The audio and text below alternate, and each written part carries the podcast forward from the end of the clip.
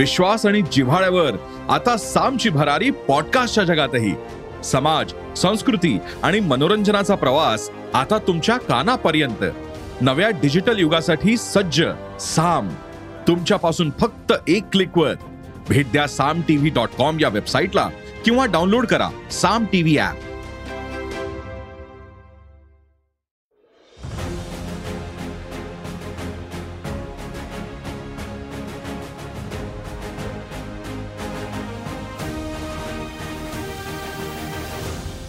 नमस्कार मित्र हो मी निलेश अडसूळ. सकाळ डिजिटलच्या आझादी अनप्लग या विशेष कार्यक्रमात या विशेष पॉडकास्टमध्ये तुम्हा सर्वांचं मनापासून स्वागत करतो. आता आपण स्वातंत्र्याचा अमृत महोत्सव साजरा करतोय.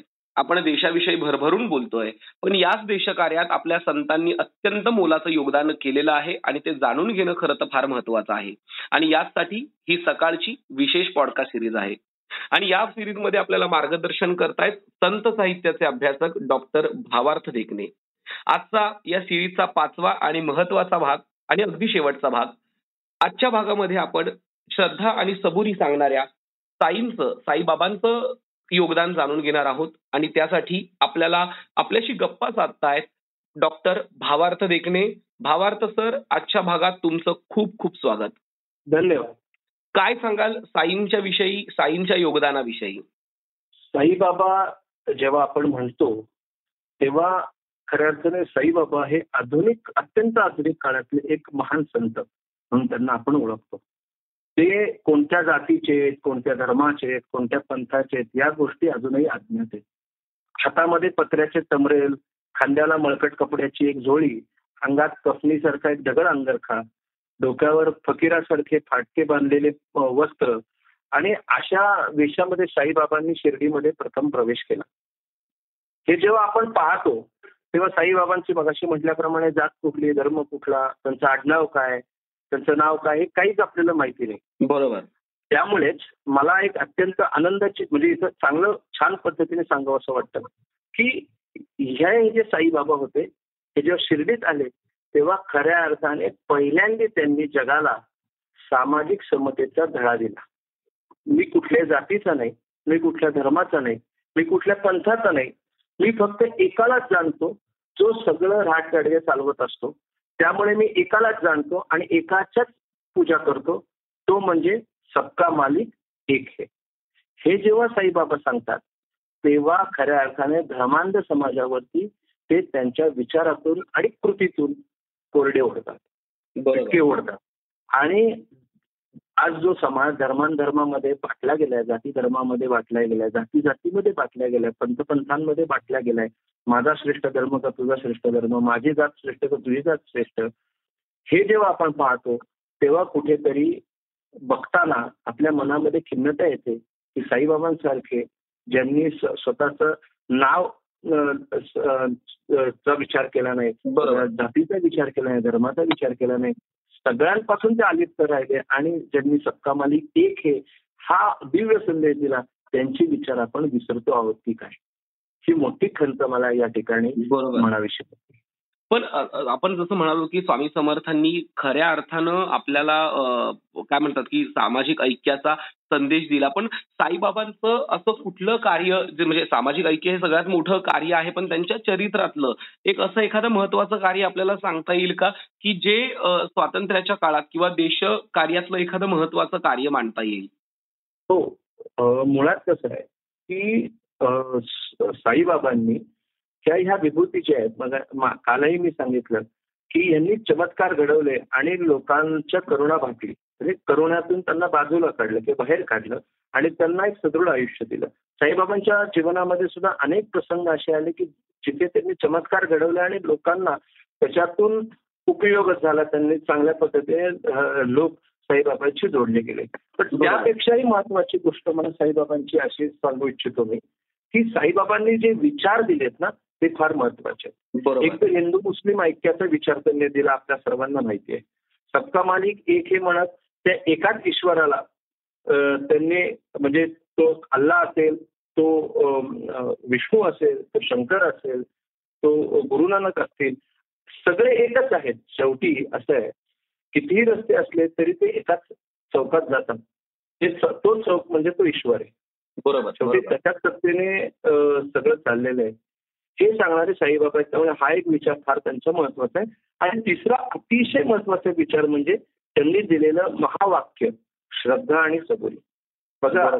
दोनच शब्द आहेत पण दोन शब्द किती महत्त्वाचे आहेत.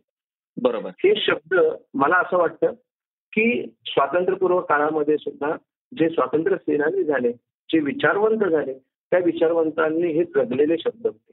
बरोबर. नुसतं सांगायला नाही किंवा ऐकायला नाही तर ते जगलेले होते. खरंय त्यामुळे मी थोडस ह्या दोन शब्दांवरती बोलू इच्छितो. त्यातून खरं साईबाबांचं कार्य काय आहे आपल्याला कळेल. पहिली गोष्ट तर श्रद्धा आहे आणि दुसरी सबुरी आपण पहिली सबुरीवरती करू मग श्रद्धेवरती येतो. बरोबर. एक लक्षात घ्या की आपल्याला जगामध्ये कुठलीही गोष्ट मिळवायला काही अवघड नाही. कुठलीही गोष्ट मिळू शकते. म्हणजे जर का कष्ट करायचं सामर्थ्य असेल किंवा कष्ट करायची इच्छा असेल तर कुठलीही गोष्ट अशक्य नाही. पण. प्रत्येक गोष्ट मिळायला मात्र एक हा एक वेळ यावी लागते. घाई करून किंवा मला हे मिळालंच पाहिजे म्हणून मी काही करेन आणि ते मिळवेल असं होत नसतं. आणि त्याच्यासाठी संतांचे विचार आहेत. की तुम्हाला मिळणार आहे. तुमचं जे हवं आहे जे फळ आहे मी- कालच्या वादात पण सांगितलं.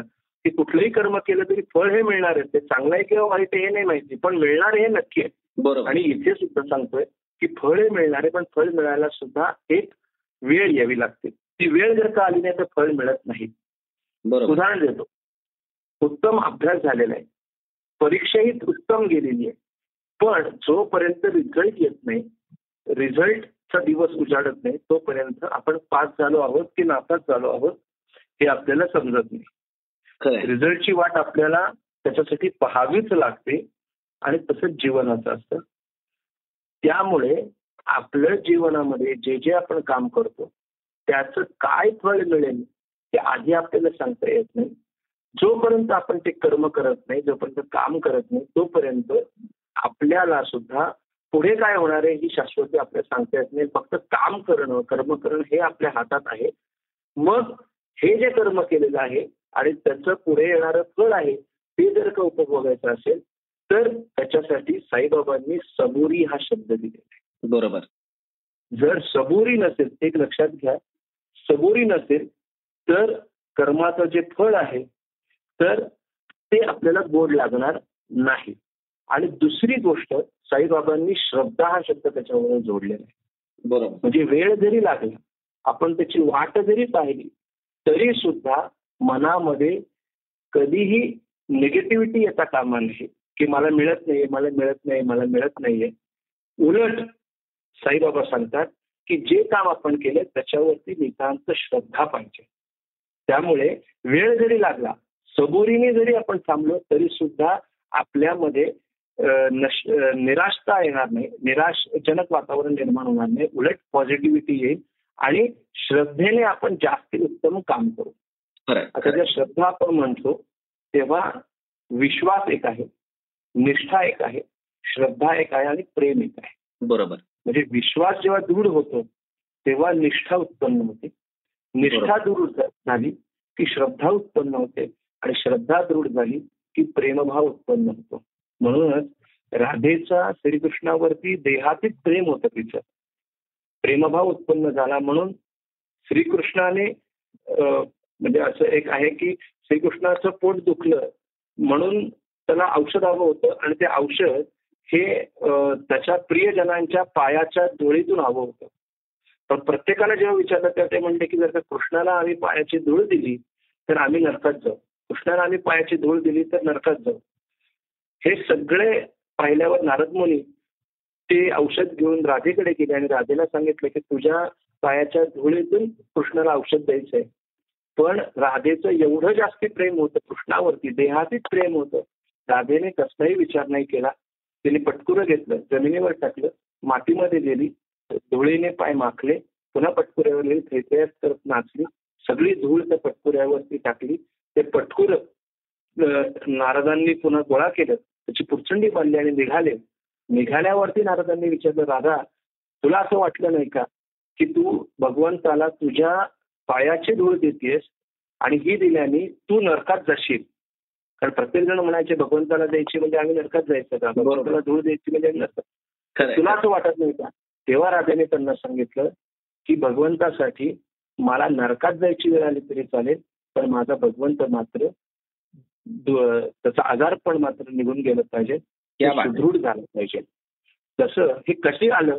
जेव्हा त्याच्यावर नितांत श्रद्धा होती तेव्हा ती ते प्रेम करू शकली. तसं आपल्या जीवनामध्ये सुद्धा आपलं काम करत असताना कर्म करत असताना ऑफिसमध्ये जा तुम्ही बिझनेस करा काही करा एकतर विश्वास हवा.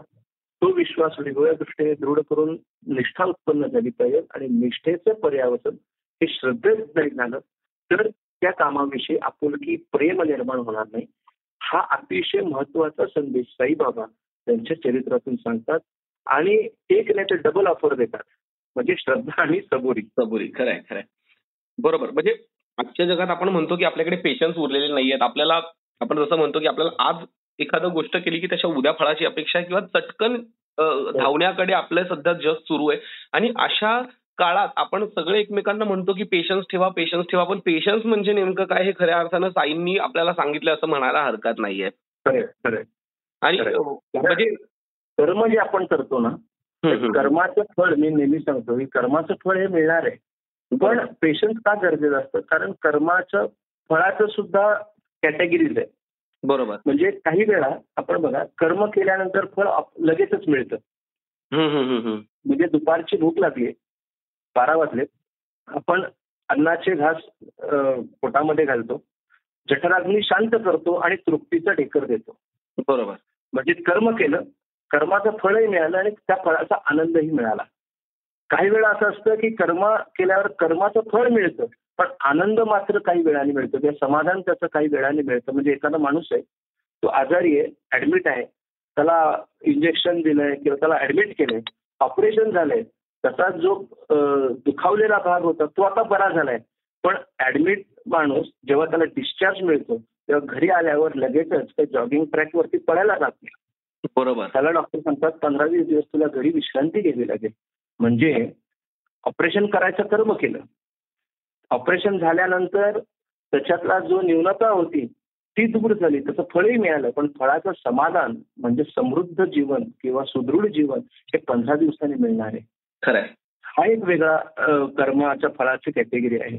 तसं हे जर का लक्षात घेतलं तर सबुरी किती महत्वाची आहे हे लक्षात घेता येईल आपल्याला. खरंय. फार महत्वाचं म्हणजे खऱ्या अर्थानं आपण असं म्हणूया की साईंनी खऱ्या अर्थानं आपल्याला प्रगतीकडे जाण्याचा एक संदेश दिलाय कारण की प्रत्येकाला प्रगती करायची आहे. आता आधुनिक जगात प्रत्येकाला धावायचंय पण ते धावताना तुम्हाला पेशन्स असणं गरजेचं आहे आणि ते पेशन्स टिकून ठेवण्यासाठी जर तुम्हाला स्टेबल राहायचं असेल अगदी सोप्या भाषेत सांगायचं झालं तर तुम्हाला श्रद्धाही असायला हवी तुमच्या कामावरती.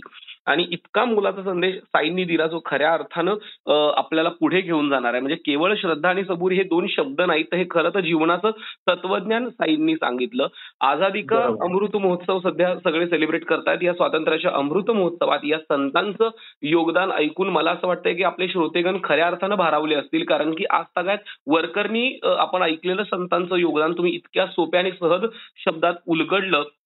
की प्रत्येक जण यामध्ये मंत्रमुग्ध होणार यात काहीच शंका नाही. मी सकाळ. डिजिटलच्या वतीने तुमचे खूप खूप आभार मानतो डॉक्टर भावार्थ ठेकणे की तुम्ही इतक्या छान आणि सहज शब्दात आम्हाला हा संत परंपरेचा काय म्हणतात की त्यांचं देशकार्यातील योगदान उलगडून सांगितलं. त्याबद्दल तुमचे मनापासून आभार. धन्यवाद. मीही सकाळ ग्रुपचा नितांत आभारी आहे. धन्यवाद. थँक्स अलॉट थँक्स अलॉट या आझादी अनप्लग सकाळ डिजिटलच्या सिरीजमध्ये आपण इथेच थांबूया. जय हिंद जय भारत. जय हिंद जय भारत.